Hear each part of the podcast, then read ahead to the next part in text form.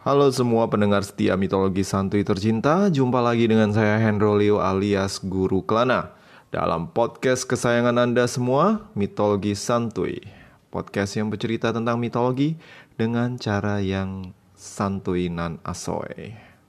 Di episode kali ini saya masih akan melanjutkan tentang Hercules ya, kisah Hercules yang tengah mengalami nasib yang kurang baik di episode terdahulu, sang pahlawan kesayangan kita semua ini mengalami musibah dan harus menjalani hukuman untuk menebus segala kesalahannya. Ah, Hercules, malang nian nasibmu. Ini yang kita bisa bilang dengan istilah from hero to zero. Dari pahlawan kebanggaan Thebes menjadi pecundang yang harus mengabdi pada saudara sepupunya sendiri. Ah, sebelum saya melanjutkan, dan memberikan banyak spoiler, lebih baik kita lanjutkan dulu dengan cerita Hercules. Selamat mendengarkan.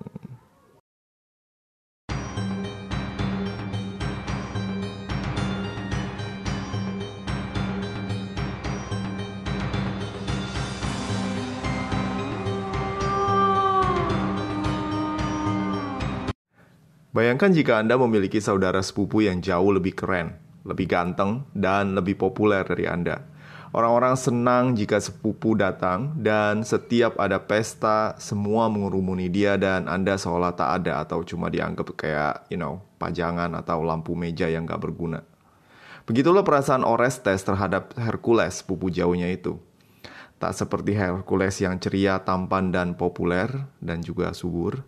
Orestes berbadan kecil dengan wajah yang mirip rubah dan sikap yang pendengki. Orestes besar dengan mendengarkan cerita kehebatan sang sepupu, sementara dirinya hanya mengandalkan gelar putra mahkota. Dirinya merasa sangat iri dengan semua perhatian dan juga popularitas dari Hercules sepupunya. Walaupun dia bukan putra mahkota dan bukan siapa-siapa dibandingkan dengan dirinya yang merupakan pewaris dari kerajaan Mycenae. Nah, Ketika Hercules sampai di balairung istananya dengan kondisi letih, lemah, lesu, dan bersujud di hadapannya, Orestes pun seolah mendapatkan kesempatan emas.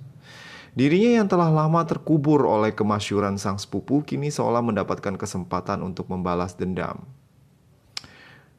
Ha, jadi you datang ke sini karena pengen gue mengampuni kesalahanmu ya Hercules yang perkasa?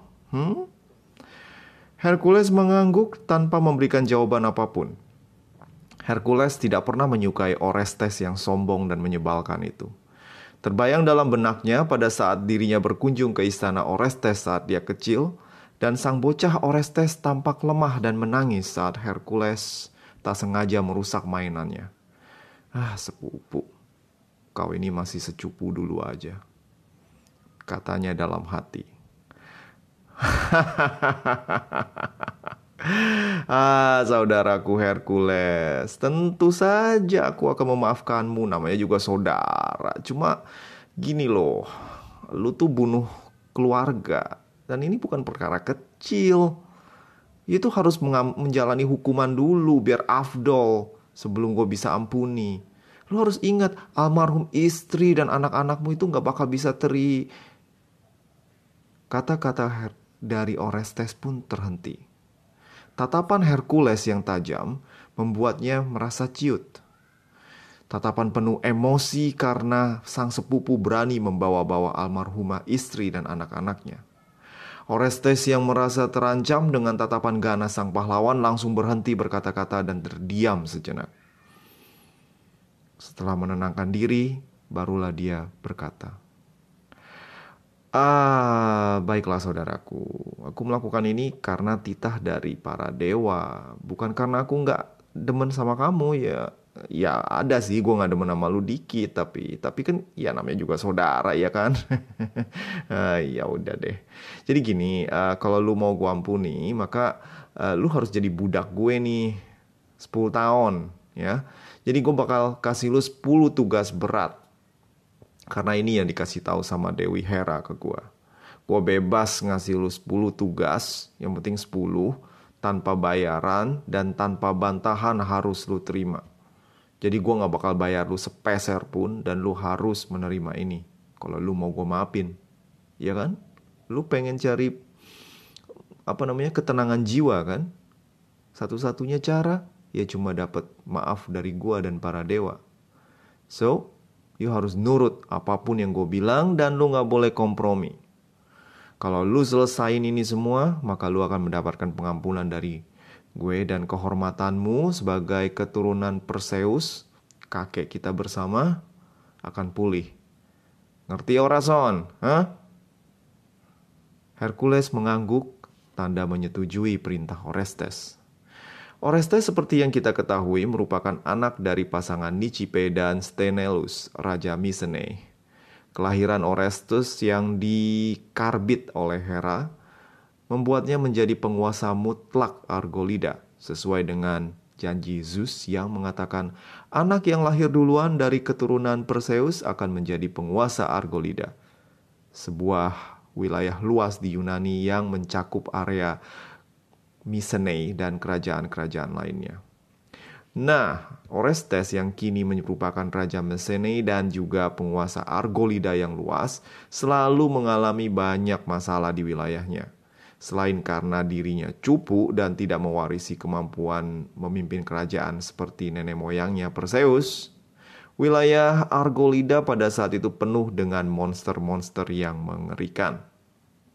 Monster yang sering banget memangsa para penduduk dan menyusahkan Orestes, yang sering kehilangan pasukannya demi memburu monster-monster jahanam tersebut. Nah, salah satu monster yang kala itu sedang rajin-rajinnya meneror penduduk Mycenae adalah seekor singa ganas yang tinggal di daerah Nemea.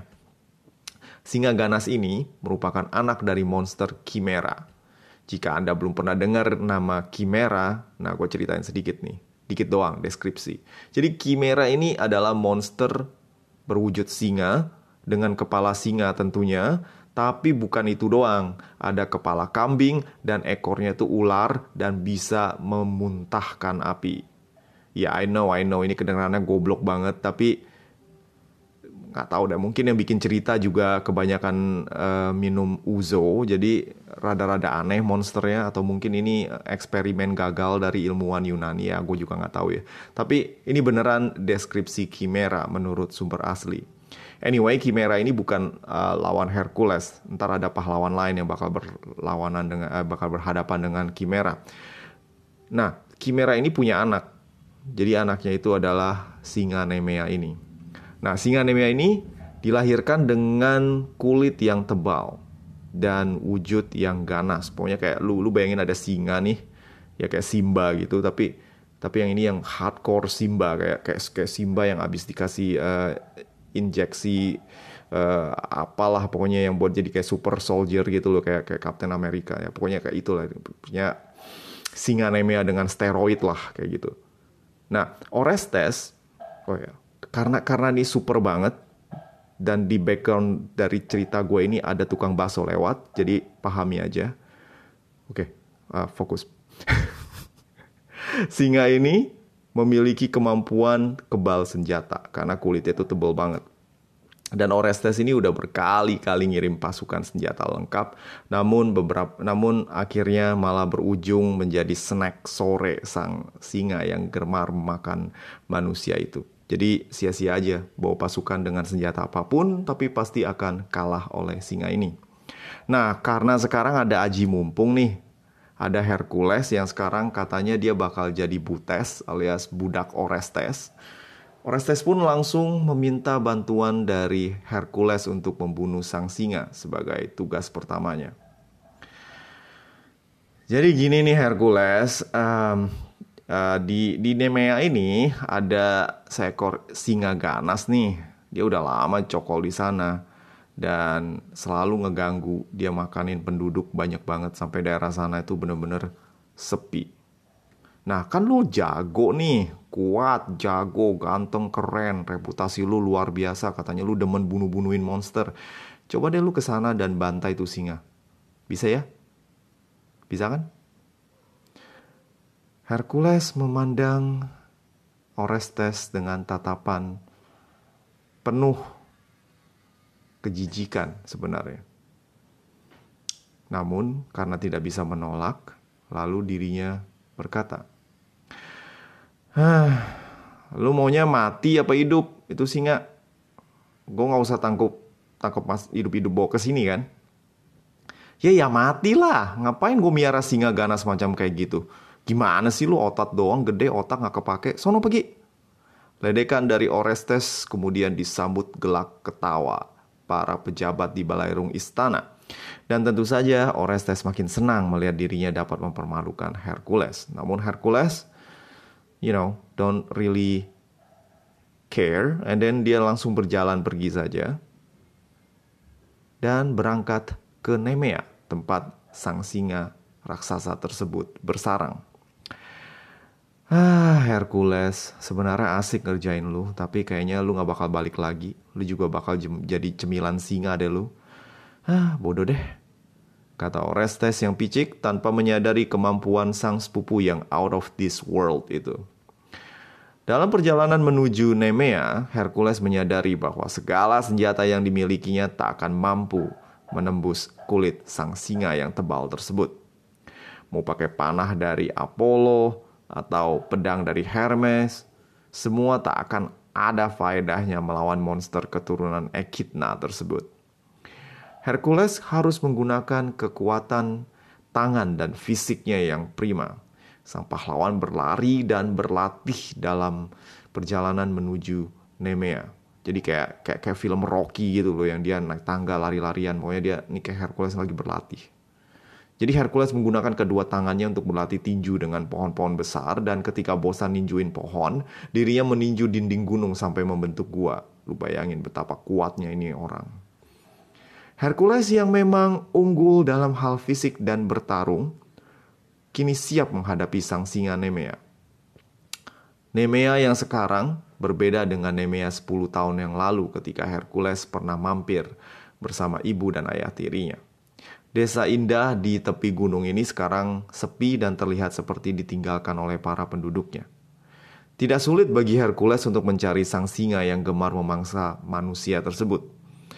Jasad dari atau bagian tubuh dari para penduduk yang dimangsa oleh sang singa tampak berceceran tanpa ada yang ngubur dari jalan menuju Nemea.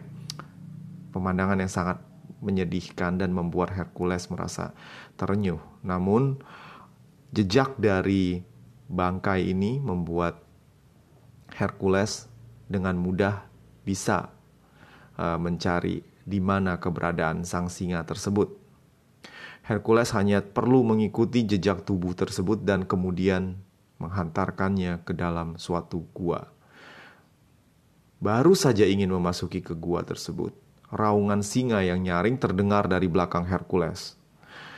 Sang singa yang tampaknya baru saja pulang dari perburuan yang sia-sia nampak kelaparan dan seperti manusia yang belum makan, singa ini terjebak dalam kondisi hungry.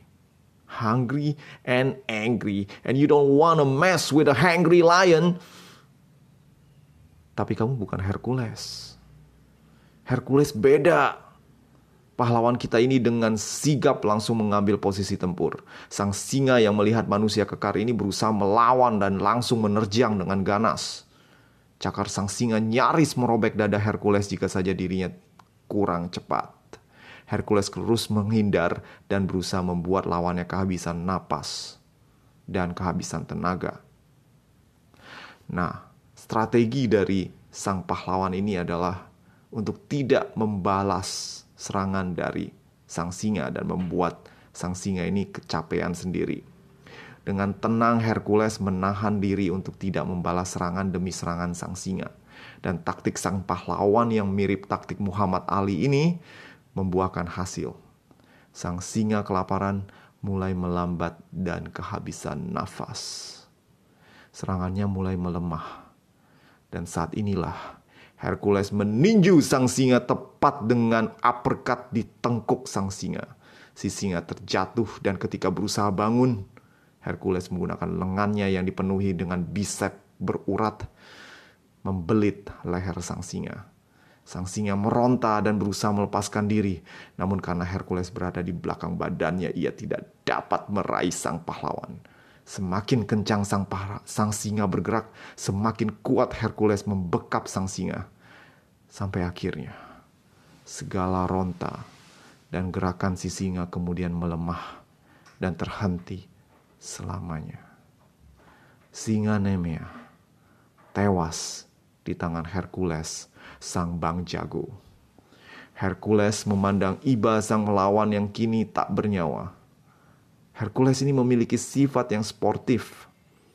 Dia sangat menghormati lawan yang kuat dan singa ini merupakan salah satu lawannya yang paling kuat. Setelah beristirahat beberapa jam, Hercules pun memutuskan untuk mengubur sang singa. Namun dirinya yang jarang berpikir panjang tiba-tiba mendapatkan ide untuk mengambil kulit sang singa yang tebal dan kebal senjata tersebut. Cuma masalahnya, bagaimana caranya ngulitin singa yang kebal senjata ini?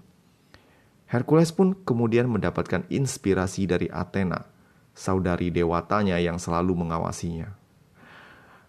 Gunakan kuku dari singa itu, Her. Pakai kukunya sebagai pisau. Oh iya ya. Suara Athena menyalakan ide dalam otaknya yang kecil itu. Segera Hercules pun menyamak sang singa dan tanpa menunggu lama Hercules mendapatkan mantel singa kebal senjata lengkap dengan kepala sang singa sekalian. Nampaknya Hercules memiliki ide untuk ngeprank Orestes dengan mainan barunya ini. Hercules yang menyadari fungsi dari kuku sang singa yang tajam luar biasa itu, kemudian mengambil seluruh kuku sang singa dan memakainya sebagai kalung. Sahabat, sekarang kau akan menemaniku selalu dalam petualangan-petualanganku. Demikian kata Hercules kepada jasad sang singa yang sekarang tak lagi memiliki kulit dan kuku setelah dimutilasi oleh Hercules. Hercules pun kemudian menguburkan sang singa dan kemudian beranjak kembali menuju Tiryns, tempat Orestes yang mengira Hercules telah isdet tinggal. Nah, apa yang akan terjadi dengan Orestes dan Hercules? Mari kita tunggu di episode mitologi santuy edisi mendatang. See you all and have a great one. Bye.